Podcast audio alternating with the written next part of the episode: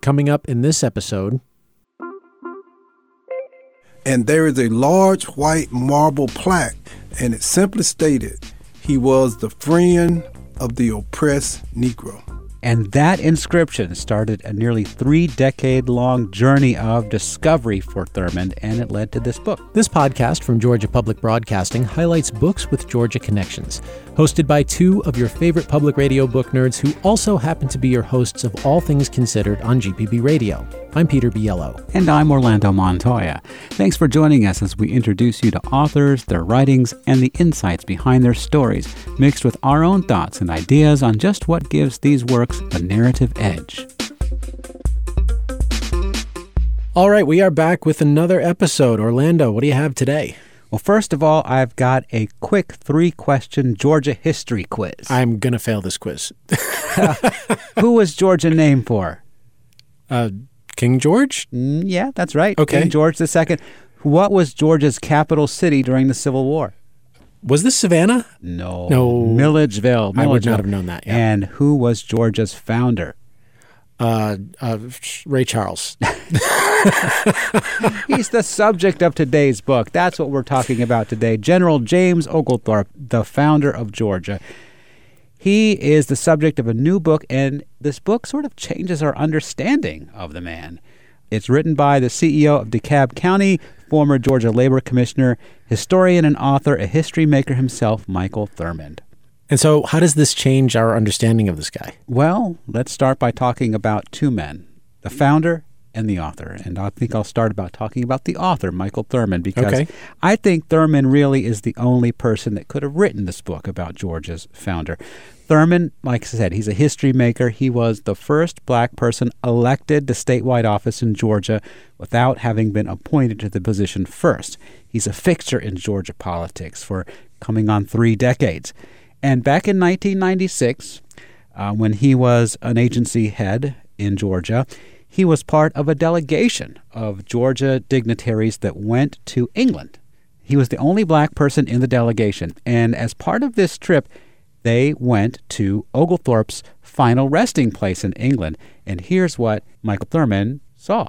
General Oglethorpe and his wife Elizabeth are entombed beneath the floor of the parish church of All Saints uh, in the village of Cranham, uh, about 19 miles northeast of London. And there is a large white marble plaque, and it simply stated, he was the friend of the oppressed Negro. And that inscription started a nearly three decade long journey of discovery for Thurmond, and it led to this book. Because the prevailing narrative about Oglethorpe was that he was not a friend of the Negro. Tell us more about that prevailing narrative.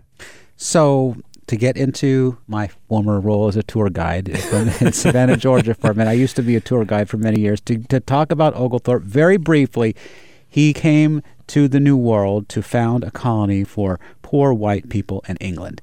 Uh, he wanted to get people out of the jails, out of the debtors' prisons. He wanted to bring them here, and he banned slavery here.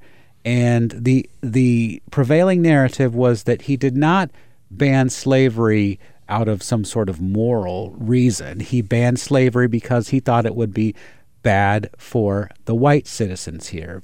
He also thought that this would be a security risk to have a lot of enslaved people here.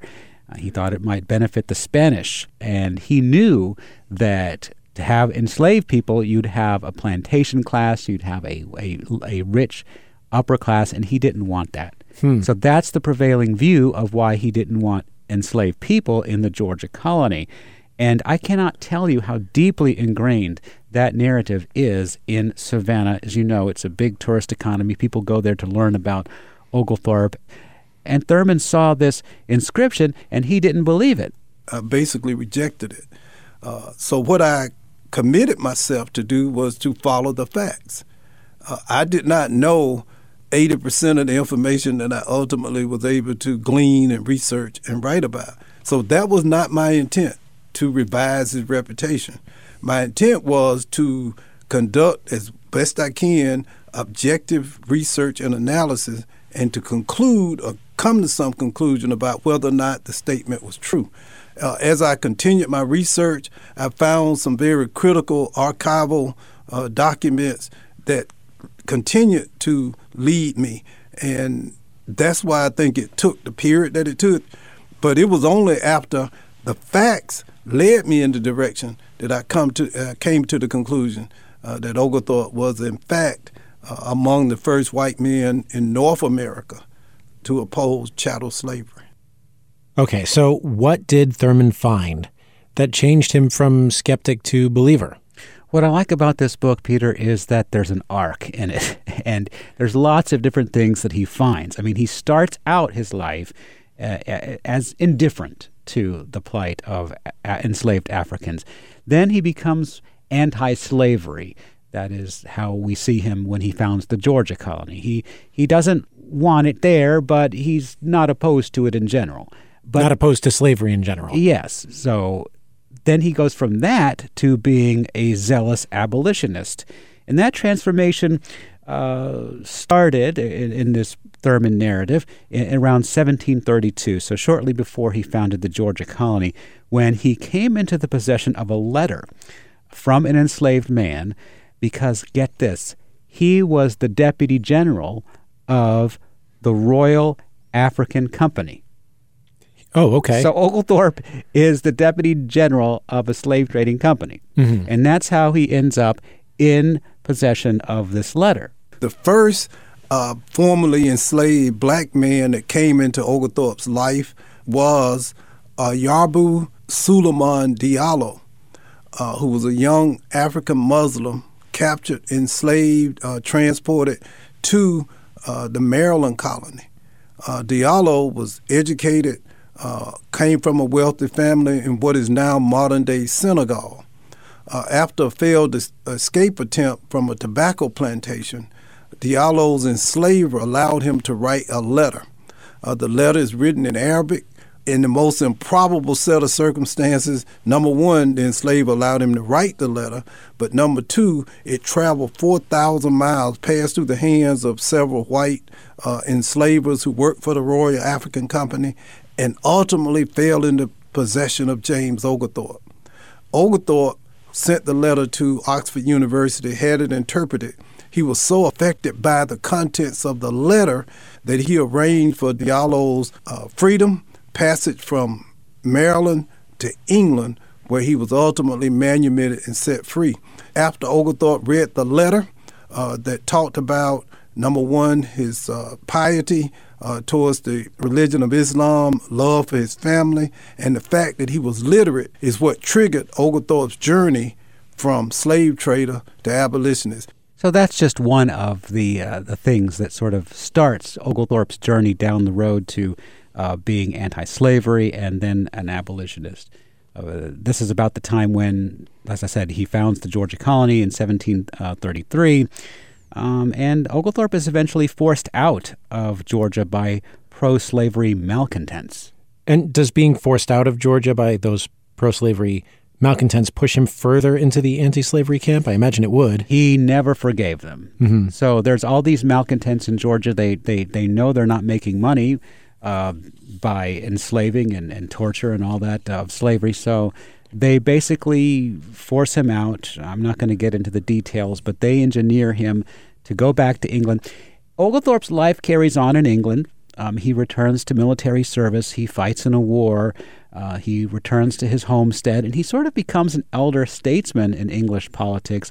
He follows developments in Georgia, namely the, the rise of the plantation class and, and chattel slavery, and he surrounds himself with England's leading abolitionists at the time and he mentored emerging abolitionists, people whose names are unknown to me and probably to you, but it's really fascinating to get into all this sort of unknown anti slavery movement in England.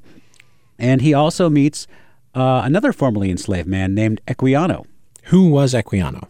Equiano was a kidnapped enslaved African, but he was owned by a charitable, humane slave owner who allowed Equiano to purchase his freedom uh, Equiano eventually ended up being a sailor on merchant ships going all around the world. He ended up in Georgia, and he described all of these things in a, in a book that became very famous at the time in England. And I want to leave you with one quote from that book. When he describes Georgia, Equiano says, of his final days in Georgia, I thus took final leave of Georgia, for the treatment I had received in it disgusted me very much against the place. Hmm. So Oglethorpe befriended uh, some, not one but two formerly enslaved Africans. This must have further radicalized him. That's certainly true. Um, is a point. One point that Thurmond makes, though, is you know what makes a radical. mm, yeah, everything's relative, I guess. Against... By, think about the time period we're talking about. Mm-hmm. He died nearly five decades before England abolished slavery, and nearly eight decades before the U.S. abolished slavery. So, words that we use like anti slavery, abolition, radical, it's all in context. Thurmond is arguing here that he was very, very early uh, in this movement. We often use the word anti slavery and abolitionism interchangeably. But in fact, they're very two separate philosophies and positions. A person could be anti slavery and not support abolition. So, anti slavery was a precursor to the abolitionist movement. Uh, when Oglethorpe founded Georgia, he was not an abolitionist, but he was very anti slavery. A slave free Georgia was an anti slavery strategy. People say, oh, why is that important? There's this other person that we know in our history of some fame who was known as the great emancipator. Abraham Lincoln. Abraham Lincoln was anti slavery before he became an abolitionist. Lincoln supported freeing the slaves, but then have them removed from the United States to either South America or Africa. He was an anti slavery advocate before he became an abolitionist. Okay, so that kind of makes sense. I mean, we know that that in some points during the Civil War, Lincoln would have kept slavery in place despite his misgivings about it if it would have kept the Union. But let's just pause for a moment and note here that he is uh, comparing Oglethorpe to Lincoln. Yes, uh, this was very surprising to me as well, and I sort of uh, pushed Thurmond on that. But Thurmond is very committed to this idea that, that, that Oglethorpe was among the first white men in North America standing against chattel slavery. And let's not forget, the fact is there that Georgia was the only one of the 13 original colonies that eventually became the U.S. that was founded as anti slavery. And it all happened because of a complicated, fascinating man, our Georgia founder, James Oglethorpe. As Georgians, I believe we have much to be proud of. I believe that Oglethorpe's legacy uh, is something that should be not just celebrated but emulated. Uh, the fact that he could uh, bridge the gaps uh, between race and color and religion. So we have much to be proud of. I think the original vision of Georgia should be our North Star. And if we can uh, learn from Oglethorpe's journey that you can change yourself and if you can change and evolve and improve yourself, that will leverage and put you in a position where you can evolve and improve, improve all of mankind. Oglethorpe changed the world because he was able to change himself. Did he change the world, though? I mean, it seems like Georgia pretty quickly said, no, none of this anti slavery stuff. Like I said, there's a lot of superlative languages that, that Thurmond uses. What I would say to that is that this certainly adds to the dialogue. Yeah, okay. That, that that is an even-handed way of putting it. Not to say that he's he's wrong in, in you know his assessment of that question that you asked at the beginning, right? Like, is he a friend of the Negro? Um, it seems like okay, I could be convinced that he was like for his time. You know, he was fairly uh, progressive, but his impact, I don't know. Well, our, our differences of interpretation aside, I haven't even read the book. I should I should reiterate. What gives this book the narrative edge in your view? I mean, there was so much that I didn't know. He explained sort of the context of the English abolition movement, and it, like I said, it follows an arc and asks the question: How can we change, and should we reconsider James Oglethorpe? And how do you think this book is going to be received in Savannah in particular? You get the pulse on that city. Well, I hope it changes the narrative. You know, I do think some people are going to be reticent to change their their narrative. Uh, but I'm convinced, not necessarily that Oglethorpe is a Lincoln type figure, but certainly that we don't need to be dismissing or downplaying why he banned slavery in the Georgia colony. He did it. Uh, he should be celebrated for it. All right, so the book is James Oglethorpe, Father of Georgia, A Founder's Journey from Slave Trader to Abolitionist by Michael Thurmond. Orlando, thank you so much for telling me about it. And now you know more about Georgia history. Now I can pass that quiz.